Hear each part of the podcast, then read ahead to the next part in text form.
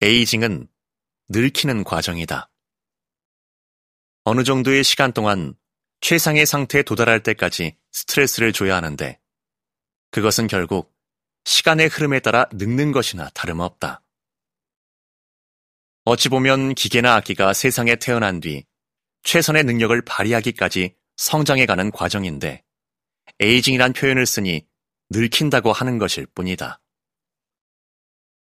전자기기처럼 너무 늙히면 성능이 저하되거나 아주 못 쓰게 되는 것이 있는가 하면 나무로 만든 현악기처럼 어느 정도 시간이 지나면 관리 여부에 따라 최상의 상태가 오래도록 유지되니 늙힐수록 좋다고 표현하는 것 뿐이다. 늙히는 것의 주체는 결국 세월이다. 사람의 손이나 기계의 힘을 빌려 늙힐 수는 있지만 궁극적으로는 시간이 해결해 준다.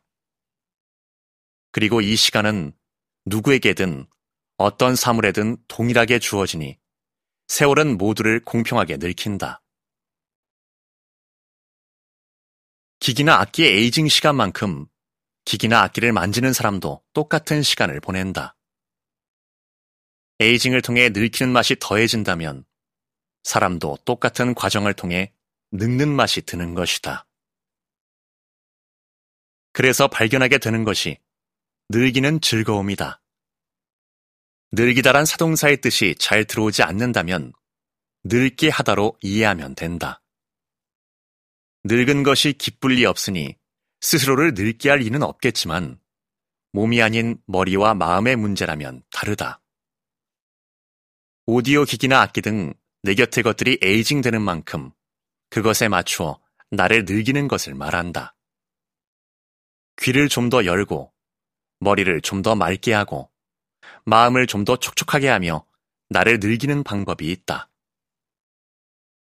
그렇게 나를 늙이면 에이징을 한, 아니, 늙힌 주변의 것들과 상승작용을 일으켜 즐거움이 몇 배가 된다. 에이징은 기기나 악기에만 필요한 것은 아니라 사람 사이의 관계에서도 꼭 필요하다. 처음 만났을 때 어색함이나 부조화는 에이징을 거치면서 안정적인 상태로 나아간다. 그런데 혹시 늙히는 에이징만 해온 것은 아닌지 되돌아볼 일이다. 내 곁의 사람에게 스트레스를 주어 나에게 맞도록 늙힌 것은 아닌가 생각해 볼 일이다. 내가 나를 늙이는 것도 에이징의 또 다른 맛이고 즐거움인데 그것은 생각조차 하지 못한 것은 아닌가 반성해 볼 일이다. 10년 가까이 품에 안고 지내온 첼로가 있다. 비로한 솜씨로 활을 그어댔으니 에이징이 제대로 됐을 리 없다. 그런 상황에서 값은 두 배 이상 비싸고 소리는 몇 배 좋은 악기들이 또 내 곁으로 왔다. 선택을 할 수 있고 해야 하는 상황이기도 하다. 그런데 늘 내가 늙힌 첼로에 손이 간다. 제대로 늙히지 못했으니 결국은 이 첼로에 나를 늙인 까닭이다.